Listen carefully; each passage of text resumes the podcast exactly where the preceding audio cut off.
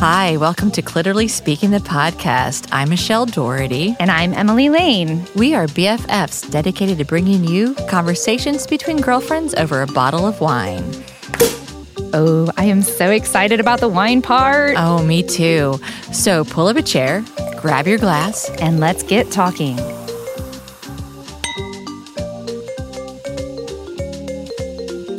Oh, hello, Emily. hello, Michelle. In fact, I know, already have the glass in my hand. I know, and I I already want to do this. Right? Because yes. it smells so good, it smells so it? good. It it's oh. so tasty. It's like so elegant. I just I just wanted to picture myself like here in front of the microphone already with the the glass in my hand. I mean, this is like if a if a listener could like take a picture right now, this would be a picture they want to frame for sure. Before this episode is over, you will be lying on the countertop here singing some song. What song will it be? I don't know yet. I don't know yet, but I'm sure the inspiration will hit me. We'll figure it out. Yeah, absolutely. Yeah. Well, our guest Alicia may uh, sing a song, you know, since that is within her specialty. Yes. If the if, if the if the beverage oh man inspires her, right? be a whole different thing. We're happy to go there. Yeah. so anyway, yes, it's absolutely lovely. Um, yeah, we're, uh, we're kind of like jumping right in. We are jumping in because we are so excited about this bottle that we're drinking today. We don't want to like waste any time talking about our week and like how we're doing or anything like that because like whoa yeah whatever yeah it's just another week yeah Who cares? we worked we like paid bills and uh and know, now we're here doing we sent some emails thing. right oh uh, definitely. sent some text messages probably took some pictures drank some wine you know I did have a party you did have a party? Yeah, the Femicend. That was kind of a thing. That right? is not necessarily a party, Emily. that that was a launch. You it actually was. had the launch, had of a new initiative here in St. Louis yes. called Femicend.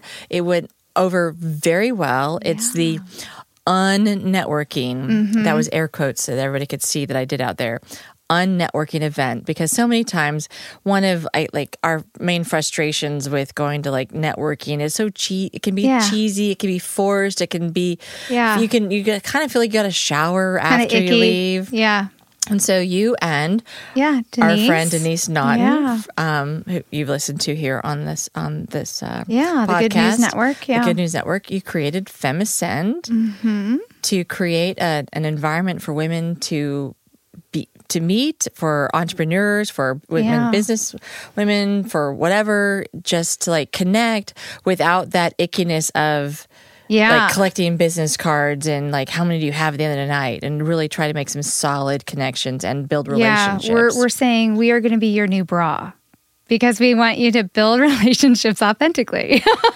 Not because they're going to walk around and hold your boobs out.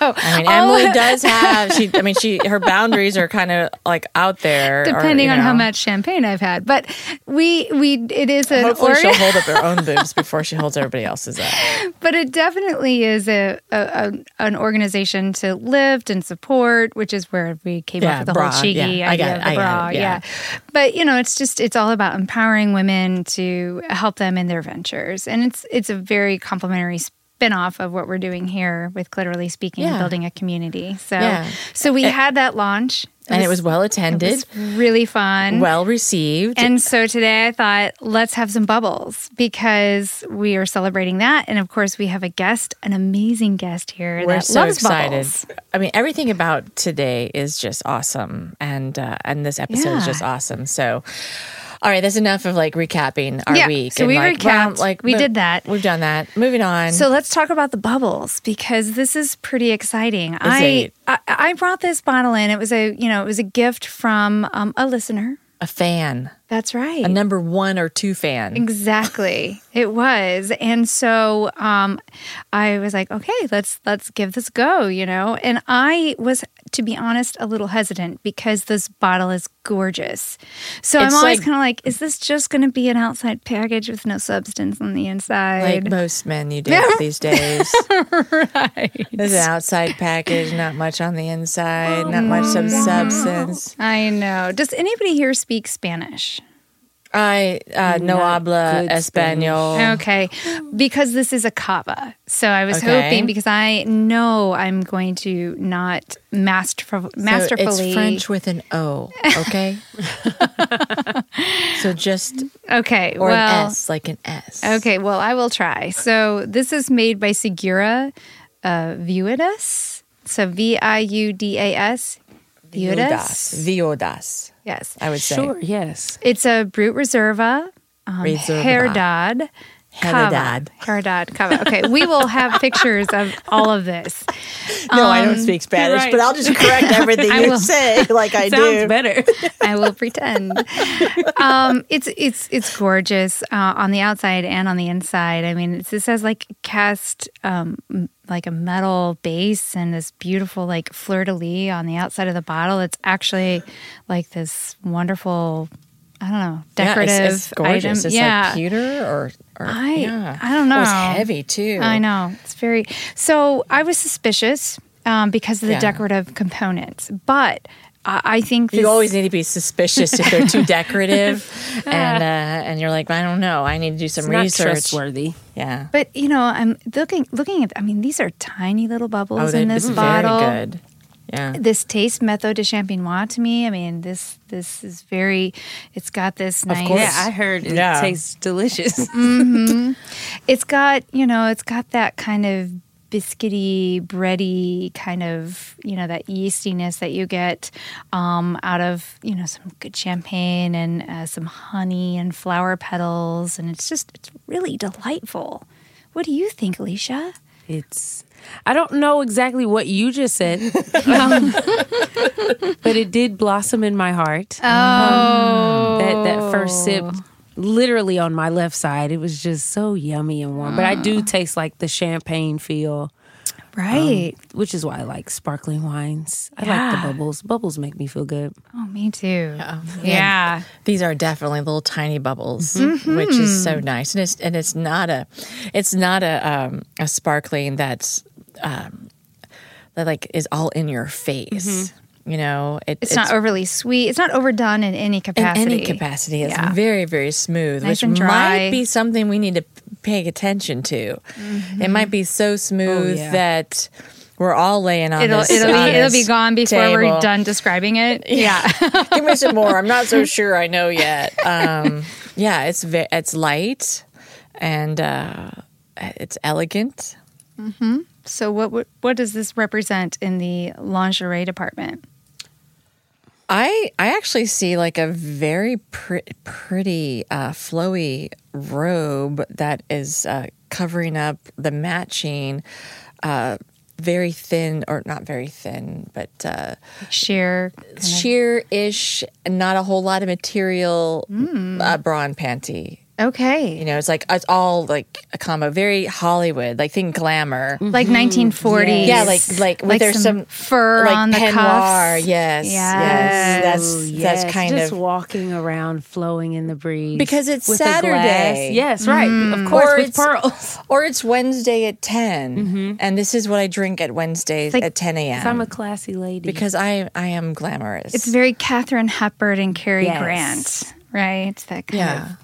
Yeah, that time. I mean, that's where I am. set. That's where I am when I, I think this. this is the set out of all the variations of descriptions of undergarments that we have experienced here. Mm-hmm. That is the one that I I want. I want to wear it. Like I don't right know, now. Emily. You seem pretty pretty set on the one that came with like the black leather studs and Oh, the I did like that and the studs. That's a totally different and the day. whip, and then the choke collar. You I can mean, have just both. I'm You just saying. both. But you could like wear the really pretty robe over that Right. and really throw him Combo. for a loop. Or like, come on in, yes, come in my Hollywood glamour. Well, it would be like the it would be it would be like Lady Gaga at the Met, right? Where you Yes, like all every yeah, it's like depending on the Loved hour, a new layer comes off, and like oh, I might be all like ethereal now, but studs are coming later. All right, do you have the stamina to get through all my my wardrobe changes? Because that's how I measure my man these days. I have 12 more to go. Are you still awake? You better be. And you better be able to comment on all of the ones that came before. And please do not take them with you and put them in your pocket. Oh no, no, that's, that's not okay. yeah, so that's uh, that's where I'm I'm thinking on this. I like it. this bottle, and I'm I'm really thankful to our number one or number two fan for, exactly for, uh, providing us this giving us this deliciousness. Yeah. yeah. So cheers, ladies. Cheers. Yeah. Yeah. Welcome, Alicia.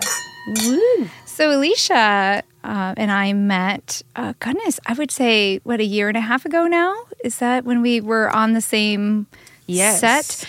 So Alicia. Rev like, did I say that? Because Alicia I Reve. Reve. Reve. Fine, no big Yes. I okay. Sorry about that. um, so we were both in a production of Uncle Vanya, like a contemporary Yes. production. How crazy Was it. called a song for Vanya? I Yeah. think? Oh, Vanya. Chekhov is already one of those difficult things to digest for just an average theater goer. Right. To slap music on top of it, Right. And it's not your typical musical theater music. You have ton of dissonance and Mm-hmm. people singing on top of each other, and seven different people saying seven different things at the same time. yeah. Like last week in the it made it karaoke. more Of complex. course, yeah. Right. Except you paid for it and you're trying to figure it out. I mean, I think I finally got it at our last performance, which was Oh, oh how oh, many yeah. in, you know? So, yeah, right. It was it was a tough, one. Complicated. and it was long. It was. It was a long piece. a marathon. But the talent was extraordinary. And that's when I met Alicia. And she was definitely, for me, like one of the highlights of that whole production. I just, I, I, I adored her. I, and her talent was just, it, oh my God, I was blown away by it. Yeah. And then you and I, Michelle, went to see, friends. right, went to see the production of Wonderland. Wonderland, which is this contemporary take on Alice in Wonderland. And I was like, oh my God, I know that girl. And I said, "Oh my God, she needs to be on our podcast. She's so good. We need to we need to hunt her down at the end of this show. We need to stand by the stage door and we need to give her our cards That's and tell her she needs to be on our podcast." Yes. And uh, you were very gracious Oh, as we came up to you and like, so cool. "Hi, fangirls. Hi, we want you on our show."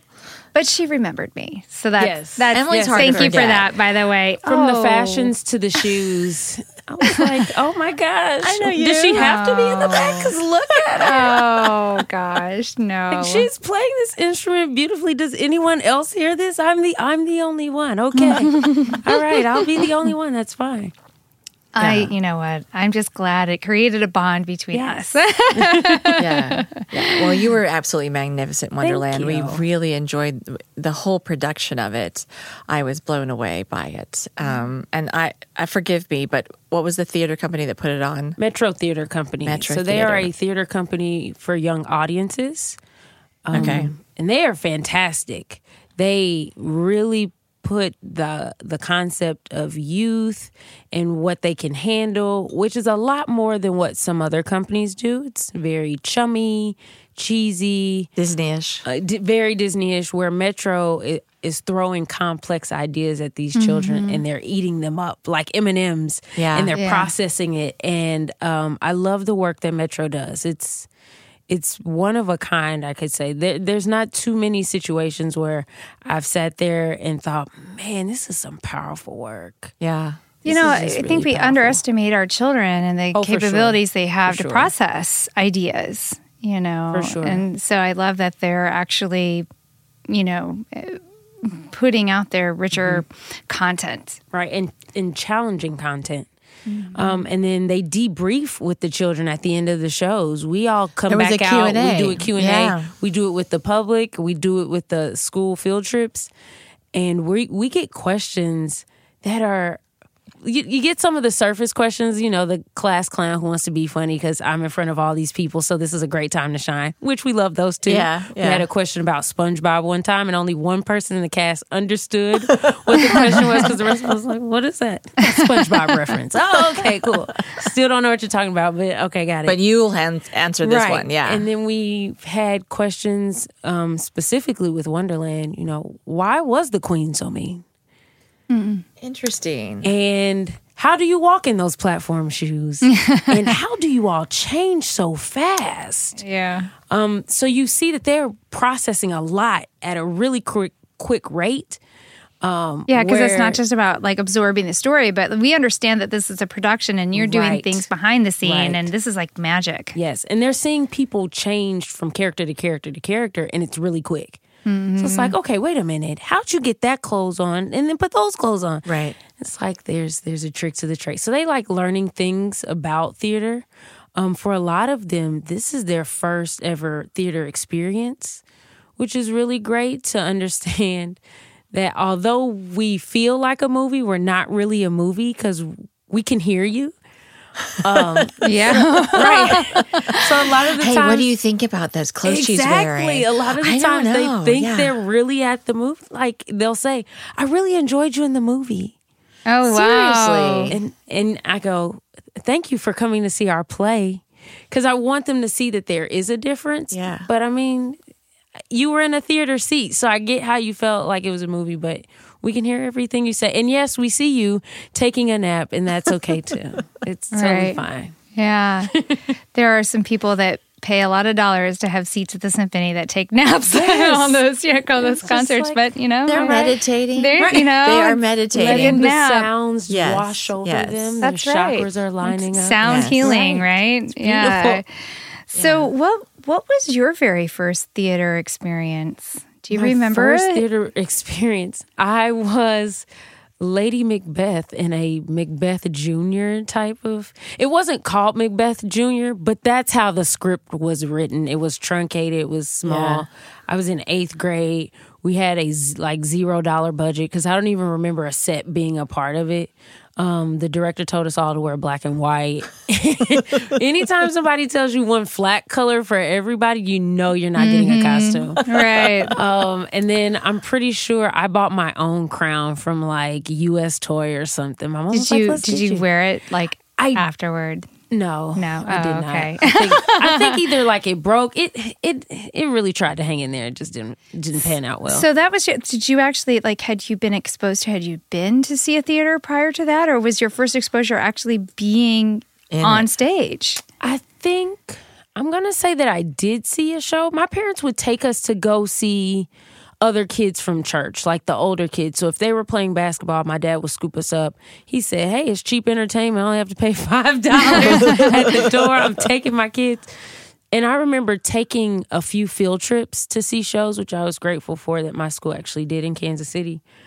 Um, so when I decided to do the play, I was like, you know what? I- I've done plays at church, Yeah. which is a completely different thing. There's no structure. At church, no oh yeah, it's structure. just here's a part, figure it out, don't mess it up. It's Easter. yeah. Um, yeah. and so I'm like, I, I could totally. You I cannot play totally do Joseph this. at Easter. No, No matter how much you want to be Joseph again, you cannot play Joseph I was at Easter. married once with an actual donkey. Not at oh. Easter. I rode no for, for Christmas. I was going to say, well, I was not a whole lot of structure you oh, said. oh, said. for sure. I got to ride down because our church had really, really long aisles. I got On to ride down the aisle on a donkey, bareback. Oh, wow. And I'm like, oh my god, this donkey does not like me. They they're like, you gotta calm down. Your your vibe is Right. messing up the donkey. and I'm like, deep breathing. How old were you when you did that? Oh gosh, probably eight, nine, ten. Oh my God. And I had a pillow as my To pretend tummy, to which be could they couldn't like safety pin right, so it was just flat and disgusting. Somebody thought it was a really great idea to just have us ride down the aisle and then sit there for like 15 minutes while service was going on. There's oh no my way. god. On a in donkey. a Were you still on the donkey? No, the No. donkey, and I don't even know where they got the donkey from. Um, one of our, really, actually, it wasn't. one of our church a, members, It was like a sheepdog. Right? this is random. But I think one of our church members knew a farmer, and he. It was random. That was the only year Does they your did mother it. have pictures of you? I hope not. Oh, I hope so. some- it's I in wanna somebody's see archive. Somebody has a picture of me with this weird donkey, Oh, oh, we are gonna find right? it. And a flat, a flat tummy, aka a pillow underneath a. I don't know whose shirt that was. looking Yeah. angelic, Right. Oh, yeah. And yet ready to give birth. everybody wants to All see wrapped an, into one. a- an Wow. eighth grade. Were you in eighth grade? she said she was was about eight, nine. Oh, nine, or ten. Oh, you Yeah. want to see an like a- eight-year-old like a- pregnant riding a donkey? Eight eight year old. Yeah, Yeah, just there's a whole lot of there's a whole lot of a lot of with that. layers. hey, I was the first. I was I was cast first because somebody else had to play Mary the week after me. She didn't get a donkey. So. she didn't. Nope. It was Advent. So that's what it was. That's why they did it week after week after week. I was like, I'm the first Mary. The rest of you are understudies. Oh my God. That's hilarious. Wow. My first experiences are not nearly as grand. What about yours, Michelle? Do you remember a first? So my first theater experience Yeah. that I um, was in or attended. well, uh, which came first? Well, so like um, I would say that the first live show that I could recall outside of church, we were living in Hawaii, and um, a chorus lines national tour first Oh. national tour was coming through and my mom knew many of the original cast oh, members Oh, cool. and so Baayork Lee, who was on the original cast, she was directing this national tour. They were coming through Hawaii. And so my mom like called up to the hotel and Baayork was like, Patty. And so I got to go to rehearsals of the Oh, show, my God. which was fantastic. And then I then I got to go see the show as a as a um, fourth grader. And then I had lots of questions during the show, like, "What is gonorrhea?" Right. my mother, my mother's like, "Shh, you know, I'll tell you later, Michelle." really? How do you spell that? You know? And then, um, and then the next day after the the show that we went to see, I don't remember if it was. I don't think we were there opening night. I know my mom went multiple times. Um, we went to the hotel to pick Baayork up to take her on the the island to give her a tour, and so it was like I we walked in um, to the hotel room, and of course they had, they had I don't know if they closed the show or whatever, but there was they must have had some kind of a cast party. But I remember being so impressed by the stacks of Kentucky Fried Chicken boxes all over Like, this they hotel must be room. famous. I was like, wow, is this what it's like? Sophistication. is this what it's like to do to do Broadway? yeah. So that was the first show I saw, and then the first show other than ballet recitals that I was Oh, in. yes. I was in sixth grade and we lived in um, Alabama. And so it was the community theater on base. And I, we did Oliver, and I was um, Bet, Oliver's girlfriend. So Well, I did have my own little like my own little like you know solo that I was scared to freaking death to do because you know that Stage fright. yeah. It's a real I mean, I enjoyed being on Oh, stage and I enjoyed being a kid. I enjoyed dancing. I enjoyed singing along with other people. But when it came time to do my solo, I mean, I did it, but I don't know if I sounded very good. Yes. Yeah. I have no You're idea. kind of like out of body in that moment. Yeah. Yeah. Yeah. So that was uh, Oliver. Yeah. Oh, was well, my that's first. pretty amazing introductions there. Well, you know, I like Yeah. to overachieve. Of course. what about you, yeah. Emily? My first introduction to theater was actually opera. Um, I was in. Of course. yeah, of course. It's opera. True sophistication. Yeah. It was amazing. Uh, it was in fourth grade, and um, my school actually did a whole program. My class was like, okay, we're going to learn about an opera. So we learned about The Bartered Bride. We studied it. And then we broke out into groups and had to do presentations on various understandings of acts and and then after we went through that program, we went to actually see the Bartered Bride. Oh, the sa- oh, so you saw it. Yeah, so it was just an amazing experience because I, you know, we we broke it down, we understood it all, and and then we went to see it performed, you know, and it was just amazing. And I I don't recall the language that that is in offhand, but I I don't English? It's I don't think it is, and I don't think it was even necessary because we had studied it, Yeah. you know, and done in all of our little. I'm, pr- I guess is that it would be in Italian. probably. Yeah. But- I could Google it real fast. Yeah, we'll we'll find out. We'll we'll we'll share. But it was um, such an extraordinary experience, and I just from that moment on, I was like, I was hooked, hooked, on opera. hooked with Other opera. people were hooked on phonics and hooked on classics at that time, but no, Emily was hooked on Hooked opera. on opera. Yes. One person. One person in Peoria. Yeah. She had her own her own fan club, the hooked on opera people. She was president, treasurer, and secretary. and the lone member. it was, it was We have really. everybody. All right, let's start the meeting. Um, Emily, you were late on your Who's dues. taking, who's taking minutes? I am. Your check was returned, Emily. We need you for insufficient funds. we have to kick you out of our opera club. I think it's time for you to do some fundraising. Okay, so we're having a way too much fun today. course. Um, These bubbles. so woo. that was your first exposure to, but Yeah. you had to have been in I was. Show. So I what was your first show? I think my first show was like a- beyond recitals. Yeah, well, you know, I, I did every school play that Yeah, came the about. So the first? one was like a also fourth grade ish Yeah. time frame, you know, and it was I don't even remember I, the premise. I, it was a s like a Christmas play, and I remember my mom made this um, elf costume for me, and I, you know, I I wore the elf costume. So it was it was you know. it was not a very religious no. Christmas play. it, with an was very, No. it was very secular. Did you like did did your elf like uh, escort the donkey down the aisle with the with the child bride? with a Covering yes, all a- bases. A, a pregnant eight year old on top. Yeah, I think that sounds familiar. That's where you guys actually met the first time. It wasn't an Uncle Right. Vanya or No. whatever songs of Vanya. It was at that uh, that traveling Christmas down play. the aisle. Oh my goodness. Well, ladies, our bubbles are treating us right and our glasses are empty. So let's take a brief break and refresh our glasses because there's more bubbly fun to come. Yeah.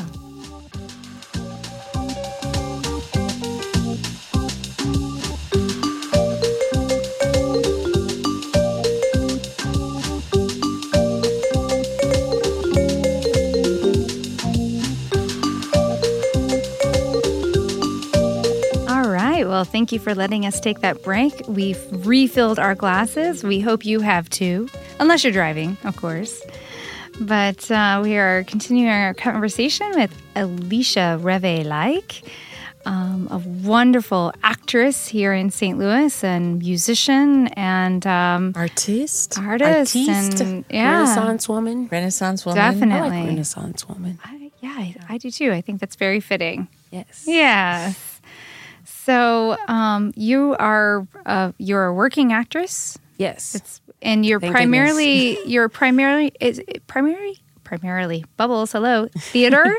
Yes, Yes. theater, theater, theater. Mm-hmm. I'm going to be venturing out into film Ooh, a little bit this summer. Tell us about that. So I'm working on a project called Brainworks. Um, very sciency. There's some doctors involved, and they're actually going to be in the production.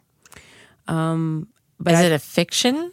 Does that mean it's a story or is it like industrial? it's fictional stories with science information.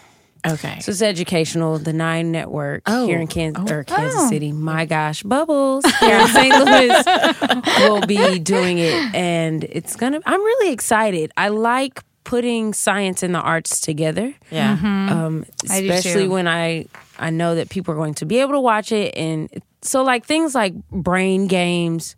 Which is now on Netflix, where they give you these scenarios and then explain to you what's happening in the brain. It's kind of like that. Okay. So you see a scenario, and then the doctors discuss what took place and what's happening inside, and then you see some more of the scenario. Uh, so I'm not a doctor, so I will be an actor, and Yeah. I'm excited. I think Yeah. it's really cool. It's different. This will be. Will this be your first This uh, will be my first film? Yes, where I am aware that things are being recorded and they're being recorded on purpose.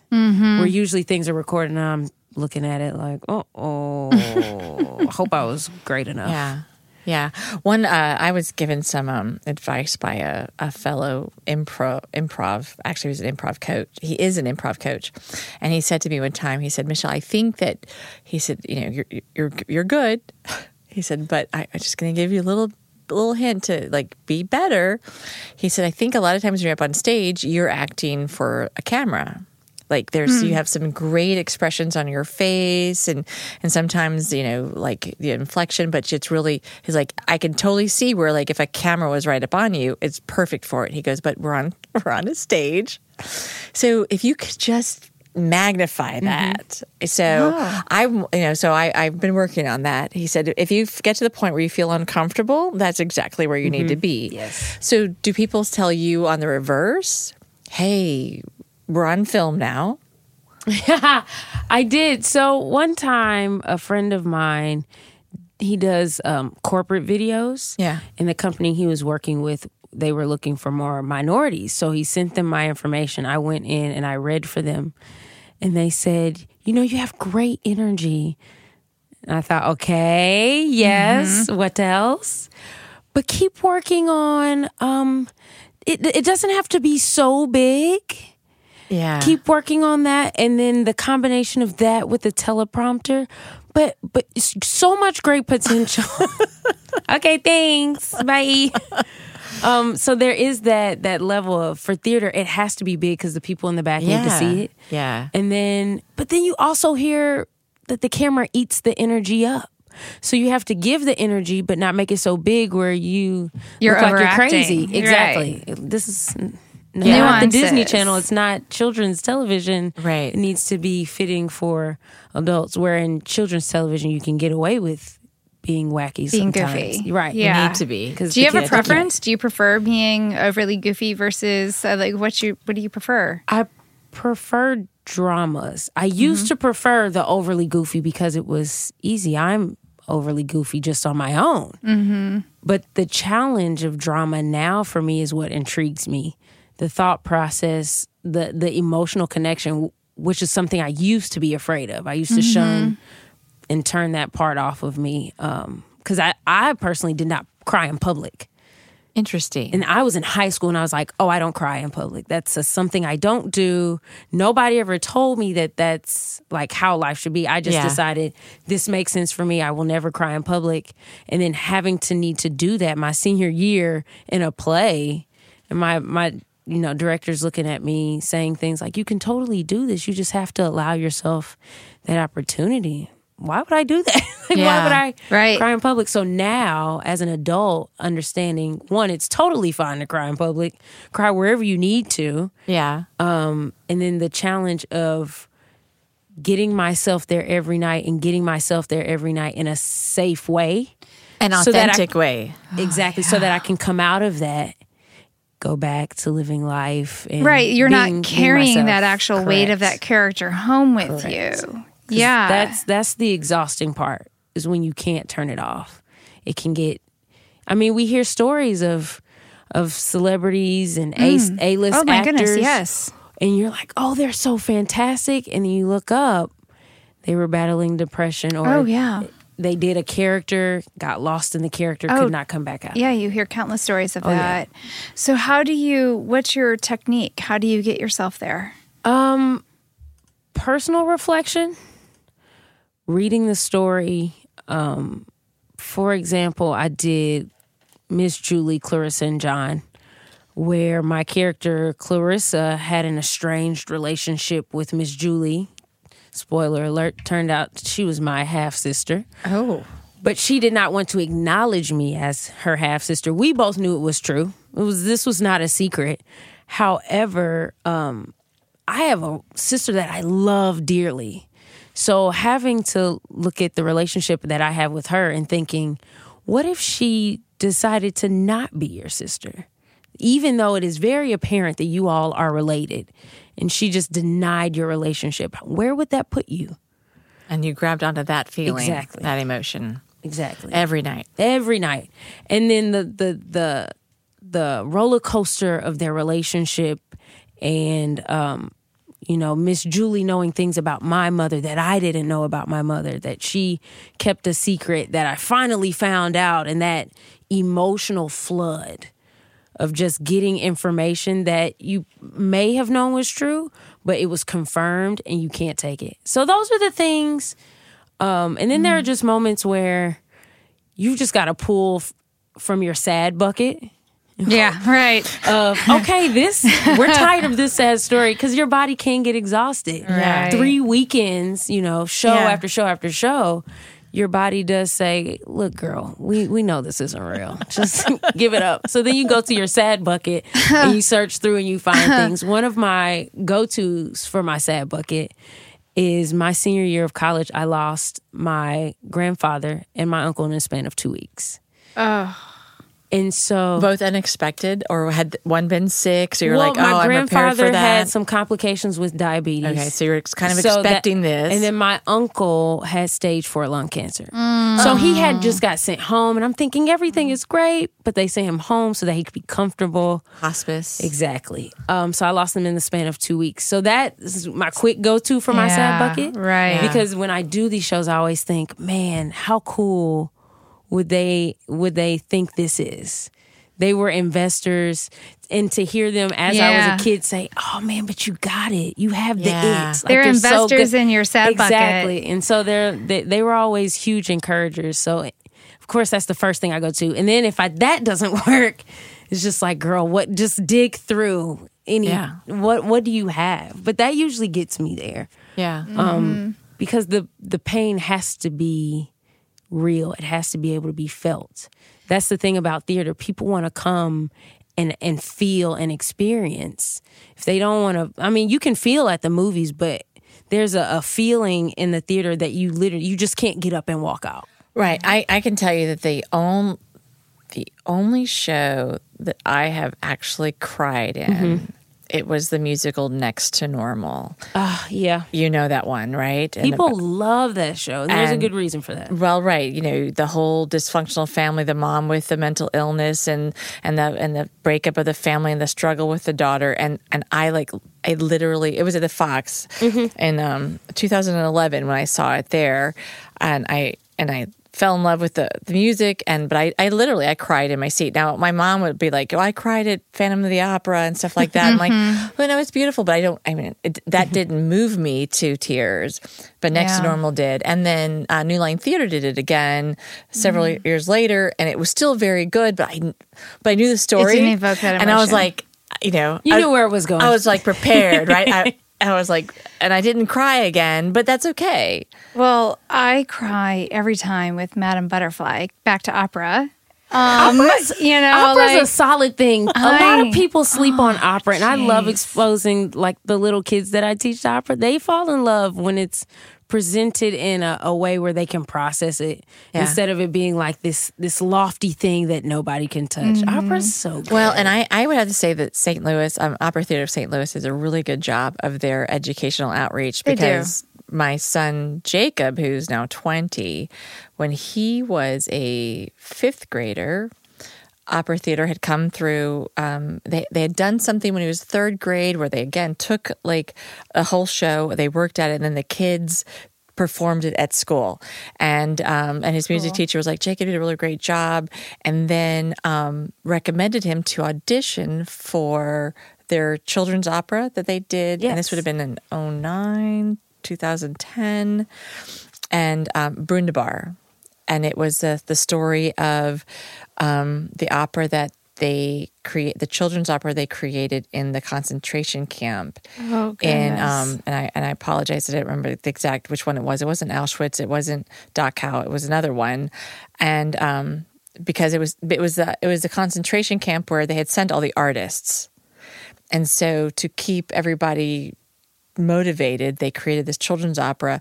So the opera is like the story uh, that the that they performed, right? Of the milk that you have to get, and you know the kids, and, and all, and it's all kids, and um, and of course they learned you know, about the yellow the yellow stars, and um, Jacob was in fifth grade. I have lots of pictures and video, but was even like like the icing on the cake was um, it was I think it was called the Brundibar, but it was the like the cat with the star.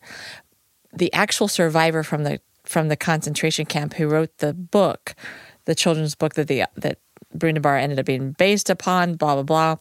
She came to the show and there was like q&a and like stuff with other other elementary schools Wow. and so jacob has a picture of himself with her this this holocaust survivor amazing. oh what a fantastic Wow. Um, resource we have Right. here in St. Louis with Oh the kids. gosh. Um, so yeah, that was that That's was in incredible. that was in 2009, and he did that. That was in, um, Oh my gosh. but not to. powerful. Well, that's like- educational on so many levels too. It was powerful know? as an adult in the in the um in the audience because she came up on the stage afterwards with the kids and to know that that she lived exactly what those kids were performing I mean, that's what I love about art is it is engaging on so many levels. You know, you Yeah. can take it for its surface level and appreciate it for its just sheer beauty, or you can really get in there and understand the story behind it. And then and then when you like in theater and these other productions and you know, understanding like they were all individuals and and pulling our own individual story into that art there's so much that's going into it that makes that come alive and makes it true for everybody that's experiencing it. It's really phenomenal. So you cried at madame butterfly? All the time. Every time still. every time. I have even seen productions of madame butterfly that aren't good And still and cry. i still She's cry crying, she's crying for a different reason though, because she's like, "This isn't very good." i know expected this to be so much better. oh in truth the story just it just gets me you know So It's even if tragic. it's bad, you don't. You It's don't. just- you don't need it I'm to be still good. I know where you're trying to get to, and I feel it. yeah i'm buying it i'm buying it for now when my daughter was four, uh, uh, Evita was on HBO. It was the Madonna Yes. version with Antonio Banderas. And I remember every time I would see Megan watching Evita on TV at the end, she's bawling and she's four years old. And I said, Megan, every time you watch it, she's going to die. It's not changing. It doesn't change. And she said, she goes, Mommy, it just gets me. The music gets me right here. And she like, you know, hit her chest and and it was just very, very oh sweet. And you know, she's became, you know, a saxophonist and piano player and a cello player yeah. herself. She could feel it. but she could feel it and she would just like cry. Was like, maybe we don't need to watch Evita anymore. You know? Where's the goofy slappy stuff? I know. I love that she was four and that was like her go to. So that- yeah. if- yeah, that's what she'd want to Yeah, watch no. on Well, television. it's like children that age. They they're not jaded yet. So, Yeah. so their hearts are most Genuine. Of, most of them, their hearts are open and ready to receive. They're they're a walking raw nerve. Emotions are at the Mm, I extreme. love that term. I And the- stole that from J Lo. She said that about herself. I was watching World of Dance the other day, and she's like, "I'm a raw nerve." I'm like, "Thank you, Jennifer Lopez. That's that's that's what I need." Walking raw nerve. I also think nerve. the children are because their bodies are so small and they don't know how and, and the emotions though are Oh, yes. still I mean they're they're they feel them they're magnified because their bodies are small as opposed to you and I are, we're older, we're taller and uh you know We have more we insulation. Right. It has So- places to go. places Yeah. to go versus you know, when the you're little two ones. feet, where else does it go? It's capped right there. Yeah, it has to mm-hmm. it has to So explode it's a full out of you. and especially when I'm not really sure what's happening inside, but I know I'm upset that you took my juice. I don't have the words to tell you you took my juice, but I'm very upset about it. So now I'm just gonna scream. yeah, yeah. Help yourself! I can't help myself. okay. I don't know why I'm Right. upset. So, um, what was the first uh, theater musical film that you know brought you to tears as a as a child? Brought child, me grown to up? tears. Yeah. Oh, it definitely wasn't Lion King. Um, No, I know- Megan laughed during Lion King. I know a lot of people who are are saying, "Oh, I know exactly what it is." It's so random. I was about mm, maybe fifth or sixth grade. Rugrats the movie. Oh my god. so Nickelodeon had this fabulous show called Rugrats. yeah, I I, spent all my time watching every episode. but in the movie, Tommy has this once again with siblings. Siblings is my soft spot. Um, Tommy's brother Dil Pickle Pickles. yeah, I remember. He tried to get rid of him and give him to the monkeys. And I remember sitting in the theater thinking, no, don't give your brother away. and I, the tears started to fall. And I also thought, what is wrong with me? What is Yeah. happening right now? That's when you started tucking it away, right? I didn't. I didn't cry in, In public, public. which is funny because I was a separation anxiety kid. So I would hmm. I would have full fits in public because my mom would drop me off as if she wasn't coming back. I knew she was coming Yeah. back, but eventually I moved past that, which went to the complete opposite. Yeah. And so I sat there and I watched him try to give his brother away to the monkeys. He was like, You stay with the monkeys and left him there. And I was like, No, you have to go back. That was the first that's traumatizing. it It is. If you, I mean, if you really think about it, like what that was kind of reckless on those screenwriters. Oh, oh, Nickelodeon in the '90s, so Like- risque. Like that's pre- I, we could probably do like a survey out there of other mm-hmm. people Oh, That were yeah. who are still traumatized. traumatized by That was the Dil being given away. That was the first film. And then I watched it again and it happened. Maybe we just don't need to watch this. That's Yeah. that's a part of your bucket. Oh yeah, my sad bucket. I was, I was surprised that I was that moved by a cartoon that I had been Yeah. watching this whole time and was never moved before. Now all of a sudden, because there's a new baby in the picture, I'm moved. Ah, Maybe it was age, but I, like I said, I think the sibling is a soft spot for me because I do love my sister so much. yeah, yeah. Mm. And how how many years are you two, Two apart? a half. Are you the older one? I am. Okay. okay. Two and a half years. I think it's a great distance. Enough for us to be best friends, but to still have some independence. Independence. And individuality. Right. Is she an actress as well? She is. Wow. she is. Did she live in St. Louis? She does. Oh my gosh. Do you ever compete for the same roles? No, it's really weird. She's drama on steroids. so I always joke and say she taught me everything I know about acting because she has this ability to complete the story and it's 100% real for her. It, mm. it, it, there isn't a moment where it feels pretend or it feels mm-hmm. fake. Okay. Um, and she's always been that way. We've had interesting stories of like random losses in our family of individuals that we didn't know. And most of the time you think, oh, that's sad. You kind of just move on.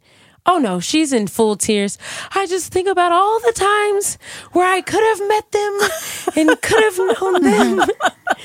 and I'm looking at her like, girl, that's not this it's not real. She's like, but it's real to me. I love it. And so she's been that way her whole life.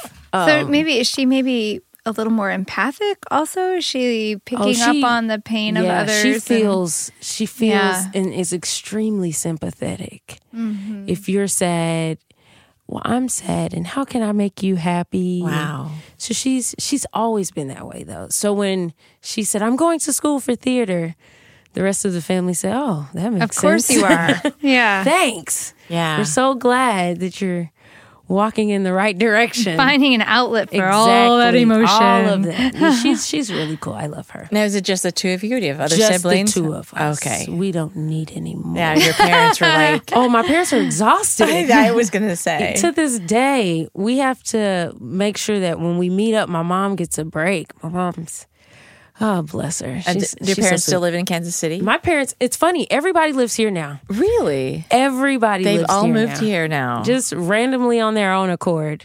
My mom got here first, and then I got here. My dad spent three years looking for a job so that he could come here and be with Wow. his loving wife. And then my sister stayed in Columbia because we both went to Mizzou. Okay. And we're legacy students. Both of our parents went to Mizzou. Don't know if legacy actually means anything, but it sounds fancy. yeah. and um and she stayed in Columbia and did some theater work there and you know wanted to be a grown up on her own and she moved here to St. Louis and so we're all one big happy family now In your experience and however many, however many years you've been here in St. Louis, um, has the opportunities to be a working actress increased? Is it kind of I wonder- steady? I kind of look at it as I've put in work people have noticed my work noticed how I work and how diligent I work and that's what's gotten me more work okay. Mm-hmm. I don't think it's more so an excess or an or extra amount of opportunities. I just think that there there are auditions that I go to year after year after year for the same company have not been hired. They're excited to see me. I'm excited to see them. I put on a full show in the audition and that is the last thing I hear from them. Um, but that's the culture of the business. It is also very weird um, when you look at the casting But they do choose? after after the fact, and you say, "Oh, that was the vision." Are Okay, they there's nothing I loyal to certain? I mean, do you see like is there just a loyalty to certain actors, and that's how that goes, or what? What do you see happens with that? I do.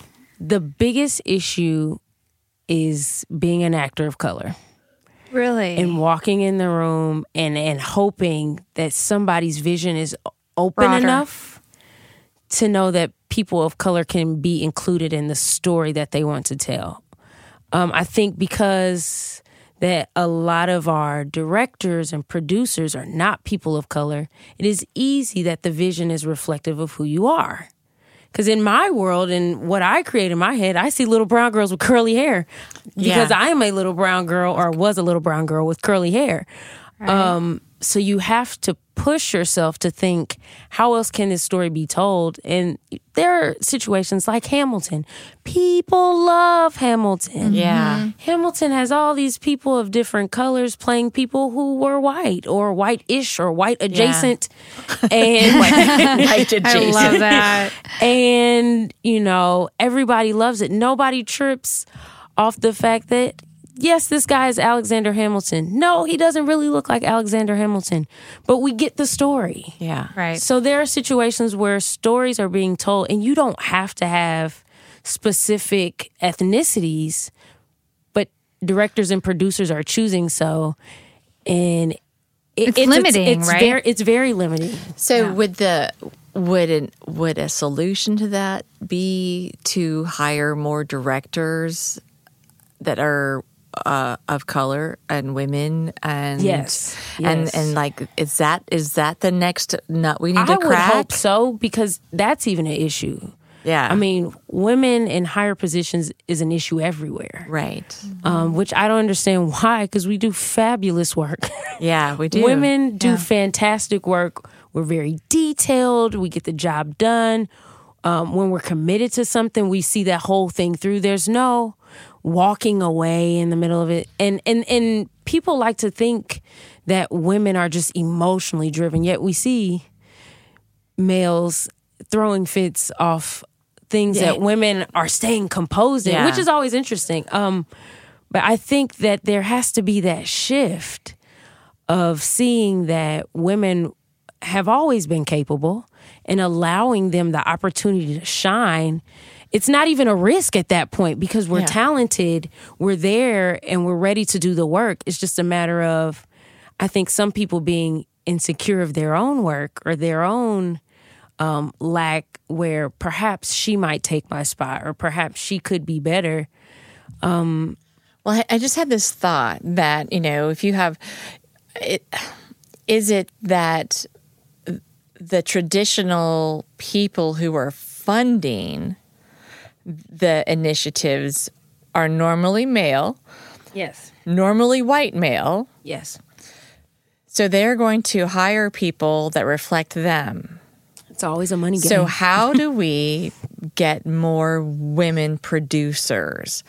Because I truly believe if you have more of women Yeah. in that role, Correct. they're going to hire the women directors. Right. They're going to hire. They're going to you know implement the Be more open. the plan and and be more open. So, how do we? I mean, is there even um, a, a fund? I mean, you know, like in the political world, uh, f- to help women um, uh, who want to be candidates and run for office, there is a, a thing called Emily's List, which is some money that pe- that Why women don't I know about this?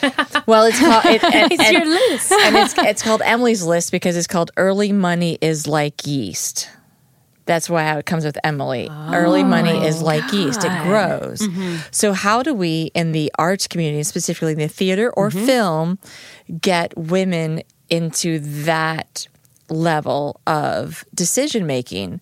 And even our friend Catherine Rose with the film Parallel Chords she said to me or to us she was like really like the the fallback is there's not enough women Right. representing movies to get into distributorships you Yeah. know it's like we we have we have a lot here we have some over here but in those critical like breaking through put my fucking movie in this theater role it's still very held tightly by men makes me think that some of these wonderful incubators that are starting to find roots here in St. Louis, and I'm, I'm sure way beyond St. Louis, um, that are female centric. Mm-hmm. That wouldn't that be wonderful if the community?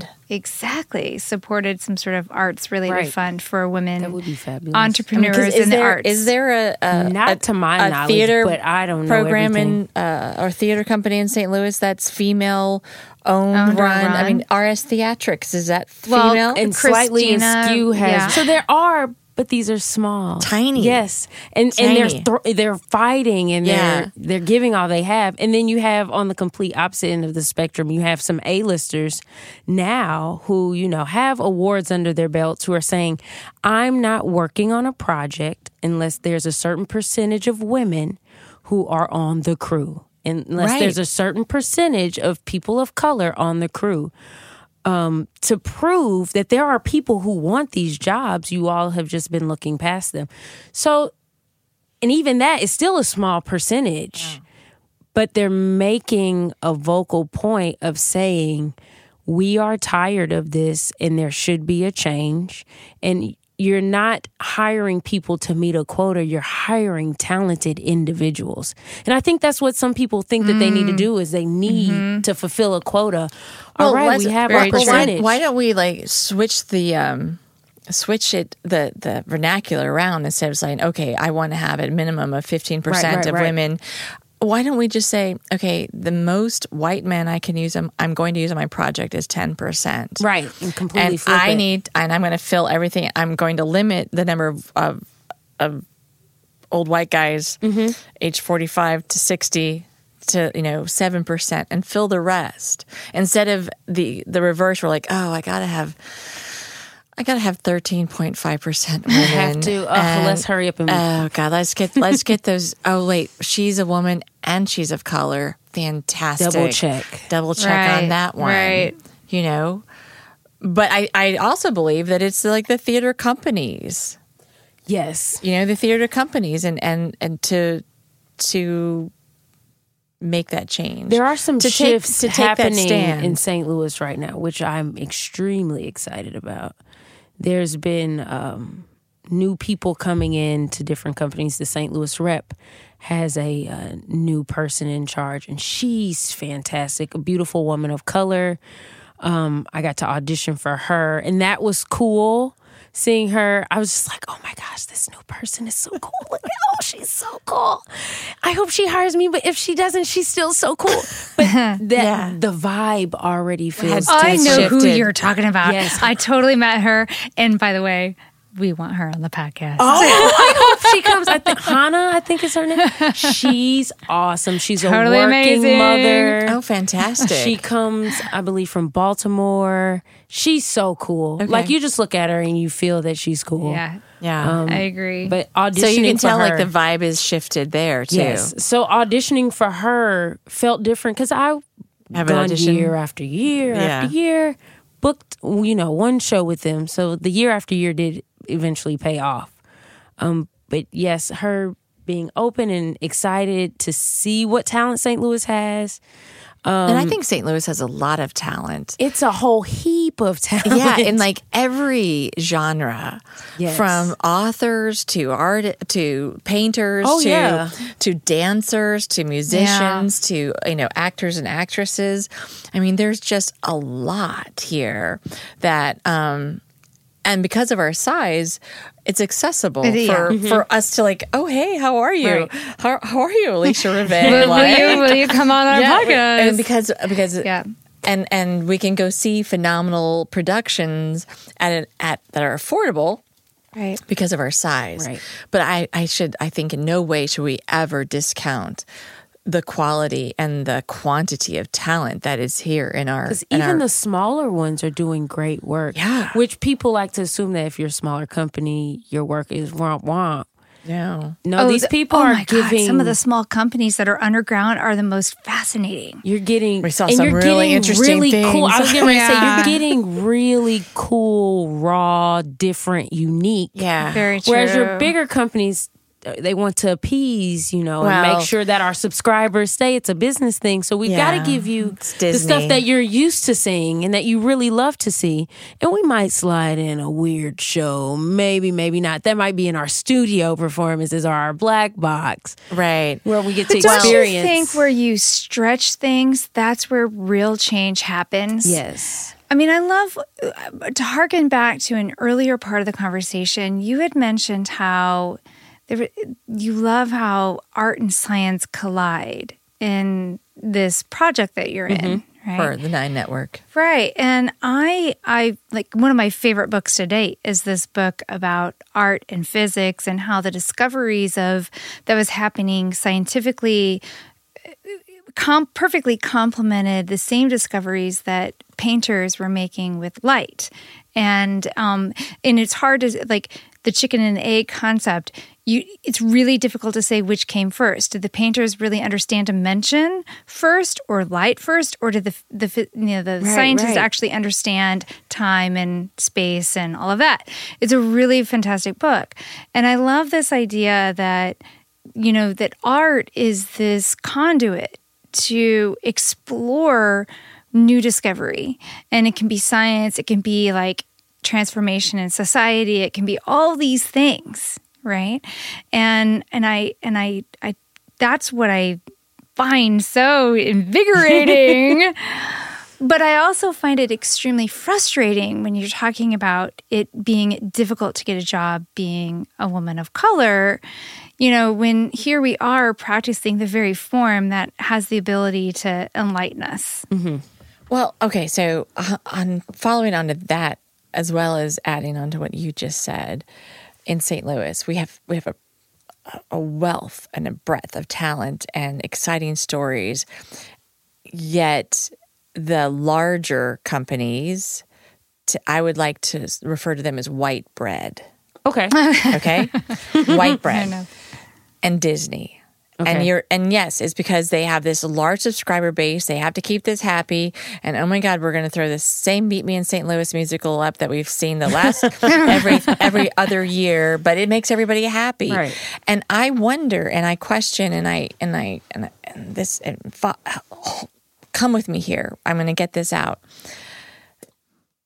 Is it because that base, that subscriber base, likes to feel that they are doing something for the arts because they're season season patrons? Right. Right. But heaven forbid you put something up there that might make me think differently about the world I'm living Right. in. So How do you? Okay, I don't know how the executive directors balance that because it is a business. Yes, and money is important. money is so important to the arts, but when you and and I know we're just speaking theoretically Right, here right. because none of us here have like unlimited pockets. But how do you use art to manifest change in a world when the even with even within our granting institutions want to see how you how commercial your projects are before they'll give you money to move forward. Right. Um, it's it's a it's a tough I mean, it, conundrum it is. because one of the joys that I get is the moments where I do get to use my art as activism. Where Yeah. I do get to put, you know, an uncomfortable situation in your lap and say, deal with this. You don't get to get up and walk away. You've paid your money, so I've already got it. Ha ha ha. you don't get you don't get a Um, refund. right. Because, like you're saying, we have a subscriber base that we have to appease. These people love to see their shows, just Yeah. like we all have a show that we hold dear to our heart. I want to see my show. I want to see it done right. I want to see it with these people. Don't you dare change it Yeah. because then it becomes you're ruining my show.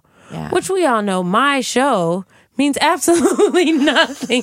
You didn't write it. You're not in it. It's just my you're not sewing favorite. costumes. Yeah. But you have an attachment to it. So when people want to change it and put in people who you've never seen in these roles, heaven forbid Belle in Beauty and the Beast be a redhead. Oh oh my gosh Belle would never be a redhead.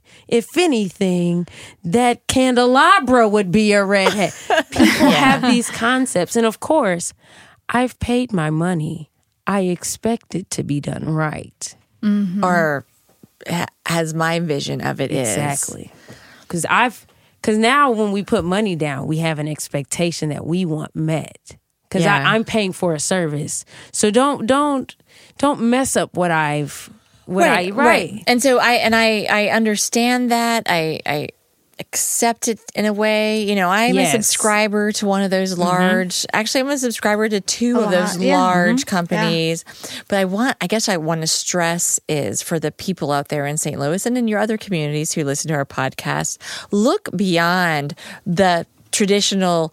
Uh, big guys that are bringing in the the Broadway series or something, and find find your community um, avant-garde your your little little off center your your Pushing the boundaries. female Yeah. uh, headed production company and support those productions At least See one give or it a two. try. Give it a try. check it out You might be surprised as to what you see, and then more importantly, what you like.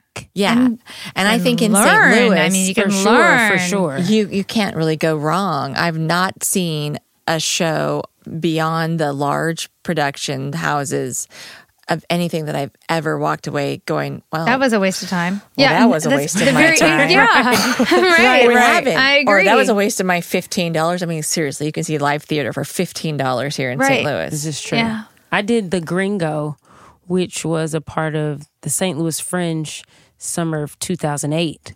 We were the local headliner. And that show has so many layers. I fell in love with the show. I did workshop with the show. I put two years wow. into working on this show, working on this character. Um, and that show was done with Fly North Theatricals, which is a local theater company here in St. Louis. And I mean, the show broke St. Louis uh, Fringe Festival records with the highest selling in tickets Wow. in the history of the whole shebang. I hate that I missed it. I know. oh, well, you would have because we were sold out. Hello. I know. I know. I, and I mean, I, back then I had you know children Yeah. home. Right. No, I didn't get to go out very but much. but- that show left people. It's not a show where you just go, "Wow, that was so great." You get up and walk oh, away. You- You're singing the song You're, on the way you're out. stuck, Yeah. and you you want to talk to cast members and ask them, Yeah. "What You had to process did it. I see?" I did every 28 hours, which was a fringe, uh, fringe bubbles, which was a festival with um, the Oregon Shakespeare Festival. They came here after the things that took place in Ferguson, um, and they wanted to cultivate a new show. And they do one minute plays, and so they created had you know playwrights here in St. Louis write these one minute plays, and they were timing them, so they had to be one minute. And we did all these one minute plays, and then we did a final piece written by Nicole Salter, which read off names hmm. throughout the history of black individuals who have been killed by police officers Oh my goodness. and you when you it starts in the beginning and it's like these are names but when the names keep going and the decades keep Yeah. coming there wasn't a dry eye and i'm getting ready to cry now Yeah. there wasn't a dry eye in the house because you see how important this work is you see as the cliche is this work Yeah. but you see how powerful it is, how thought provoking it is, how heart wrenching it can be to face this truth that you cannot walk away from.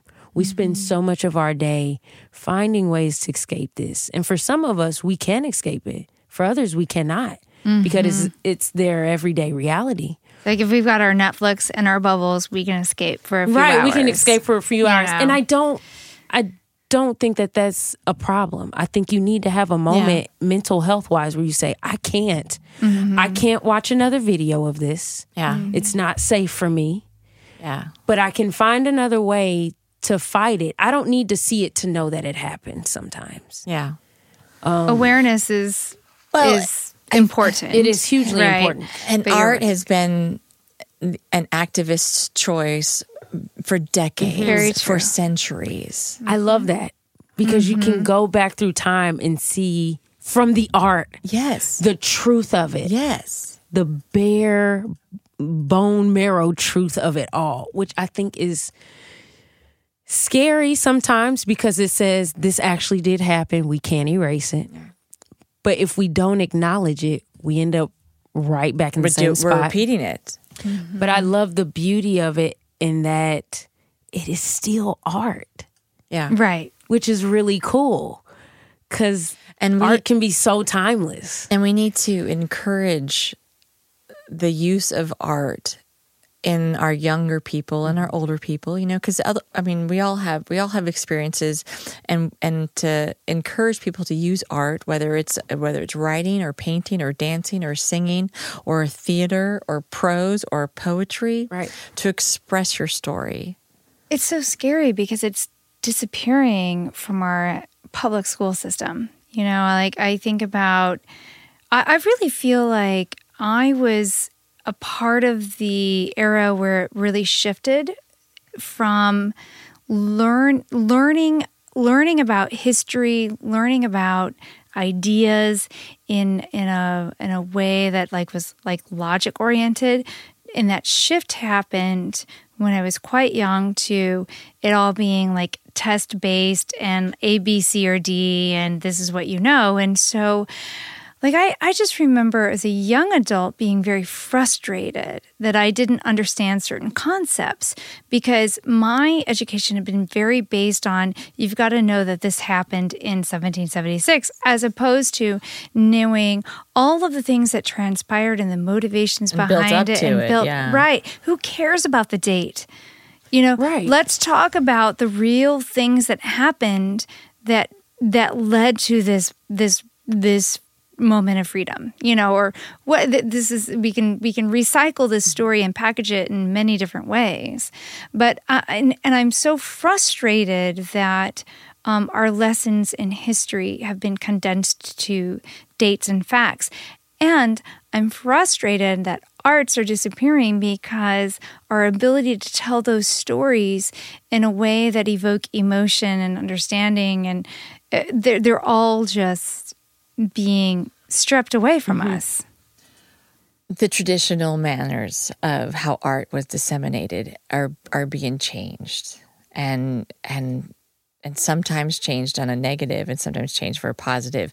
and i i really think our use of social media has reduced our interactions with people on a two-dimensional level and 140 characters or however True. long facebook or twitter lets us us write um when you know a play can't be 140 characters i mean you did Right. one minute you did one, One minute, minute plays, plays and those were far beyond 140 characters I know, but still, you had one minute plays. That's That is amazing. that is such a short amount of time to character uh, Make conflict. Create everything. I Yep. mean, we do Yeah. improv, and it's like we have four lines, and, and we're like. That's longer than a minute because we can't get we can't okay who are we to Can each you other exe- execute an idea in that time? Yeah. but at the same time, because we have all of these new ways and we have new gatekeepers, if you will, with a Netflix and Amazon and stuff right. like that, or a YouTube, I think there's there there's not more op- there's opportunity to continue to get your voices heard right. may not be we may not be able to you know uh, go viral on the first video you do yeah. I but know some- all the algorithms to make that happen, right? right, play the game. You know, is your mama Yeah. going to have enough money to pay somebody off so that you can have you know have your uh, video be the number one? But but I, I I like how you said you use you. There are times you use art as activism, Mm-hmm. and I I think it's so important that we support and encourage our our our fellow citizens and members here on this earth to share their stories through art through Sure. song For sure. and and and don't be afraid to write it don't be afraid to write your story I think it's the thought of everybody has their part that they can do. So you find your part and you do it. Everybody's not going to be at the protest. Everybody's Right, not right. about the protest life. Okay, when the, when the cops show up, it gets real. I've been there. Some run oh my some gosh, stay." right? My husband has been there. We've seen it. We've seen the you know the the the, little- gas and Oh the- my gosh. So everybody is not about the protest life because that's a whole nother shebang. But if you can write, do Yeah. so. If you can act, find someone who can write. Because, like you're saying, we now have platforms that everybody most people have access to. Yeah. So you put it on there. Let's see what happens. Let's see if there get Mm-hmm. if you get some circulation. Cuz the goofiest stuff gets circulation. Yeah, the biggest falls get circulation. And we spend so much time scrolling that it is a simple retweet or a repost. And then before you know it, thousands of people have Mm-hmm. I've seen seen what you've had to say. Yeah. Now this goes on all ends of the spectrum. Yeah. Your good stuff or your, Your, bad your good stuff. stuff Yeah. because we do live in a country where we are free speechish. I say that because Yeah. everything has an exception. Like I can't walk in here and say fire and walk right out. No, that's No. illegal. Right. But I can say other things Yeah. and walk back mm-hmm. out. And so that that you have to be prepared. If you dish it, you got to be able to take take, it. it. And a lot of us, I think, love to sit on the internet and dish, dish, dish, dish, dish. Yeah. And then, oh no, no, don't say anything back to me. And then the Right. arguments happen. Um, but I, I do find it the internet is its own creative space Yeah. and the graphic designs that people come up with the the writing that people come up with the the humor that people place in So things that you never thought Yeah. oh yeah the internet always wins Yeah. I mean, it's exciting to be on this kind of cusp of reality that we are on, you know. Um, and I I look forward to continuing to see phen- you know phenomenal artists like yourself making change and and and showing up for the protest, but also showing up to that Right. to that you know audition again and again and again. Um, and and also at the same time creating your own production world you know you have your stories to tell why do you have to, why do you have Oh, excuse yeah. me why do you always have to act out somebody else's story because if you if you wait for somebody else to tell your story your story won't get told exactly there are there are overlaps in stories, but no stories are the exact same. Yes, we may have grown up in the same neighborhood, but your experience in that neighborhood is different than mine. Same thing with uh, growing up with siblings. You know, my husband has two different siblings. Um, his oldest sister is about five years older than him. His brother is a year, barely a year older than him, and they all three will say, "Well, don't you remember this?" And the other one's like, no, I don't remember. Because they all have cultivated their own experiences. What stuck for them stuck and may not have stuck for the other Yeah. one. Um, so you have to tell your story, even if it's, you know, your backyard production. it doesn't matter I loved Just that Brady Bunch over. episode where they put on the play for the family. I mean, yeah. they had so Oh. many kids, so they started off with a full production crew off top. yeah yeah It's like you just needed two people. You had a stage manager, a costume but think about designer. that. Let's go back even further in in uh, television and, and movie history. Mickey Rooney and Judy Garland. Every time they had the kids, they came together. They're like, you know, I watched this every Saturday at 10 a.m. There would always be a black and white movie, Mickey Rooney, Judy Garland, and it was some kind of group putting on a play where there was like, you know, the the Rugrat kids, but not Rugrats, you know. And I loved that. It was like because it all came together Right. to put some show on. They got to put mm-hmm. a show on. I, there are a few kids that still do that. I mean, most of them are like recording it and posting it now because they, It- they all have cell phones. It's different. But my sister and I used to, you know, argue over who the who was on stage, which was the fireplace. and then, you know, we also had I don't know who bought us this horrible Christmas gift, but we also had the Little Tikes uh, microphone Oh, with the tape. Oh yeah. That is a actually- great gift they for you. They sell that now, but it's funny. The cassette tape is fake. It's a fake cassette tape. There's Mm-hmm. a disclaimer on there that says, "Please do not put real cassette tapes in here." But we used to argue over whose turn it was on stage. Then one of the the microphones broke, so then we had to argue over whose microphone actually was still in existence. Oh yeah. Oh yeah, but we, you know, we had fun. Yeah. I think now I've I see kids, the kids that I teach, you know, at um, Clayton Early Childhood Center where I teach music, and at COCA, the Center of Creative Arts here in St. Louis, where I get to see these kids create and explore and play and pretend, and they are having the time of their lives. And then there's a point, typically when children go to kindergarten where they realize I don't get to play too much anymore. Yeah. I don't get to pretend. I don't get to just draw. Uh, everybody's critiquing my writing and am I Yeah. drawing the correct I, picture? because I don't, that's I'm what not, they want I'm to not, do. I'm not conforming to the norm.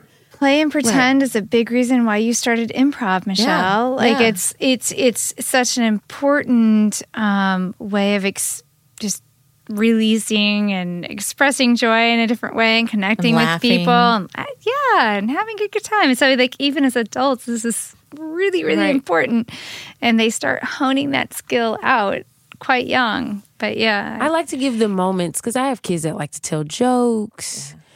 And of course, the teacher in me goes, "But this is my time. I'm on the Excuse me, stage. this is my time. Excuse me, this is a fireplace. I washed uh, my face for you. You should be looking at me. So I find my moments, microphone works. Yours doesn't. I find I am big. You are little. I find moments where they get to have that. So I had a two year old who loved to tell jokes. Now, granted, two year old jokes That's impressive. A little crusty. You know, your jokes need to be worked on in private, and then you bring them out to the public knock and give knock, a who's go. there? A carrot. Right. Oh, And, that- and he, at that age, you really pushing it with the knock knock jokes. Like you don't even fully get the concept. But I gave him joke time at the end of our music sessions, which were only 30 minutes long. So then I'm going to truncate the rest of the lesson, which is fine. Or we'll just, you know, just adjust it a little bit so that you can have a moment to tell your joke because you really want to. I don't want to stop you from telling your joke so, and so then I helped him write jokes, and we were a whole laughing riot. We had a joke per month so that he could, you know, practice memorization. Yeah. Our number one joke was knock knock, Who's there? Chick fil A. Chick Fil A. Who? Chick fil A. That was so yeah, this right. is this And, right. and, you know, for two and a half, two years old, you know, that's that was comedy gold. His friends ate it up. His teachers, mm. not so much. They just thought it was weird. But his mom appreciated Yeah. the, you know, Yeah. putting into what he You enjoyed. validated if it's him. encouraged, Right. You okay, you don't him. you don't like Yeah. playing rhythm sticks today. All right, I get it. It's not your thing. You want to tell a joke? I'll give you a moment to tell a joke. Now you can't tell jokes because this is still my time. But You got to play your rhythm sticks you gotta- I- give me rhythm sticks first, yeah. and then I'll give you joke time. But there, Yeah. that's that's an art within itself yeah, totally. sitting there creating a joke, people getting it, laughing, and then you. All right, cool. Going to the next one. right, right. Um, so I like to find those things, even if it's not my expertise, to to invest in somebody else. Like if you're a writer and I have funds, I'm going to buy your book. I'm not asking for a discount. Mm-hmm. or for it for free. No, you wrote it. You took time to write this book. support that art. Yeah. You went through and edited it, and then you rewrote parts, Yeah. and then you edited it again. Yeah. No, I'm going to pay for it, even if I don't read it. I'm gonna pay for it. Yeah. If it I can't, if I can't pay full price, I'll give you a donation. Uh-huh. but I'm not gonna ask for your hard work and art at a discount. I think some people don't understand that.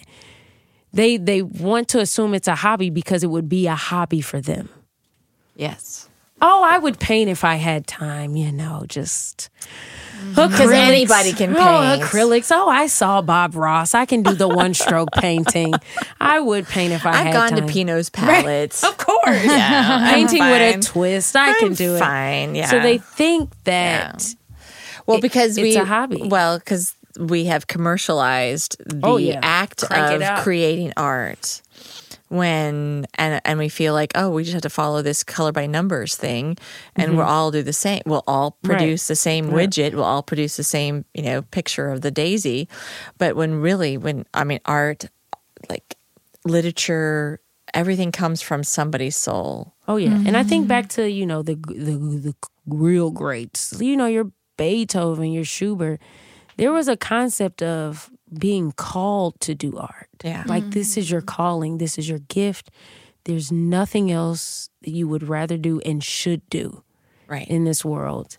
As Yeah. as we all evolve and become different creatures, and once once technology came into full force, I mean, the whole concept of being able to download. I was having a conversation with my mother in law yesterday at Longhorn as we waited for Mother's Day for about two hours Oh for yeah, a of course, because you know She why? wanted to eat You know why? Because the dads aren't going to actually cook for their their mo- the And she said, "No, I'm going out." She It's wasn't gonna- Mother's Day. Yeah. Um, and she loves Mother's Day, so she deserves.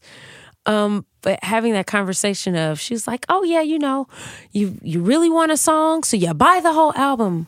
It's like, who? Wait. Well, sometimes you have to. And she goes, "No, you have to." And I go, "Ah, we're thinking in two different generations. Yeah. You're thinking in CDs." And she goes, "Well, can't you still buy them?"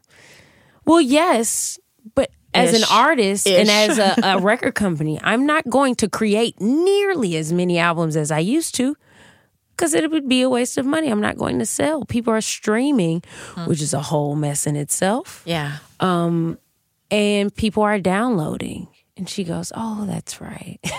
yeah. But I love that she's willing to support the whole the whole project. And I miss I miss that effort of you know the album was a story. And remember, like I I have a record collection, you know, and and you pull that record out and it has inserts and uh, you could And get. Remember lyrics getting and lost in that information. exactly Artwork. the whole thing. So you know the lyrics and the music is art, but then the the, the container that it came in was part of Was telling so that awesome. story. So if we were to Yeah. like create, like if we were to consume theater yes, like we consume music, I would pay ninety nine cents to hear half of the overture, Right. right, and right, then I would leave. right. That's true. Right. Yeah. And like even now, you know, your your big what you're doing. shows have to have an album. Your big musicals have to have an album. Like for the Gringo, we Mm-hmm. were, you know, we're not a Broadway hit just yet, but we have a cast album. Good for you. Because if you want people to know about your creation, you've got to find all these little ways to say, "Hello, look what Yeah. we've done, and it's really cool, and we want you to check it out." Yeah. Um, Which was I loved recording the album. So, how do people find you? Do you have your own website? I have a website and I'm getting ready to transition into like a bigger website. So right now it's Okay. Alicia Reve, A L I C I A R E V E dot Weebly, W E B B L Y dot com. Okay. I'm always on Instagram because who isn't? I'm Alicia Mm-hmm. Reve on Instagram. I'm A underscore Reve on Twitter. I tried to get Alicia Reve on Twitter and some Somebody girl already has it? is holding that bad boy hostage. She Ah. speaks French. She has one post. I did report her today um, because I want them to get rid of her account so I can have it. Well, we will Um, have all of all yes, of Well, these of course. We'll make connections sure to on our website and on our show notes, Yes. so Yes. anybody can like connect Oh with yeah, you. because I have things. You have- Things- I, you I have like lots to of find things. things to Yeah, do. it's so true. I, I run at a crazy rate. You- I know. but I, know. like that. I think, I mean, if it fits me because if I don't have a lot, I'm a vegetable. I'm, It's, I'm it's in the the same There's no middle. There's absolutely. I'm no the middle. same way. I I much prefer Fast pace. lots it's of exciting. irons in the fire. yeah. Well, we You're have, awake. There's only 24 hours in a day, so we should use them all. Exactly. Um, yeah. Alicia, Yes. thank you for coming on our show tonight. Of course. talking with us, sharing your heart, your soul, your passion, your love, the bubbles. the, The bubbles. bubbles. and I really, really want you to come back. Of course. Because- For sure. Part two. We're not. Stay tuned. Yeah, I think it's going to be like 2.0, and then we'll have 2.5. I, We I can chapter this out and we can section so that I can focus. sure, sure. Today we're just going to focus Right. on X, and yeah, Right. because this has been absolutely fantastic, and you are amazing, and we are so so fortunate to have you here in St. Louis. you. I'm going to say that mm-hmm. you know you're one of ours. I know. I know you're from KC, but I know. But I would have to say that you know we're, we're I've been gonna, here long enough. We're going to own you. Yeah. A lot of people are like, "How long have you been here?" Yeah, girl. You're you from live St. here. Yeah, yeah. We are fans and friends Fans for and sure. Oh, friends. cute. Yeah. That's a Yeah. shirt Merch possibility. Hashtag fans and friends. I'm And writing then down. and then hashtag buy my book. Pay my- for and then- it. pay for it. and Hashtag pay for it. and, and my album. And Oh yeah. go see a play. pay for it. And, I love last that. Yeah. hashtag to pay for it. Dude, All my, my uh, cousin just graduated with a graphic design degree. She could totally whip this up for us. All right. Let's Connect get to work, Let's hook that up. Look at that. Cheers But to that, here's everyone. to you. All right. Well, thank you everyone for joining us tonight. We look forward to the next chapter in this conversation. Absolutely. Take care.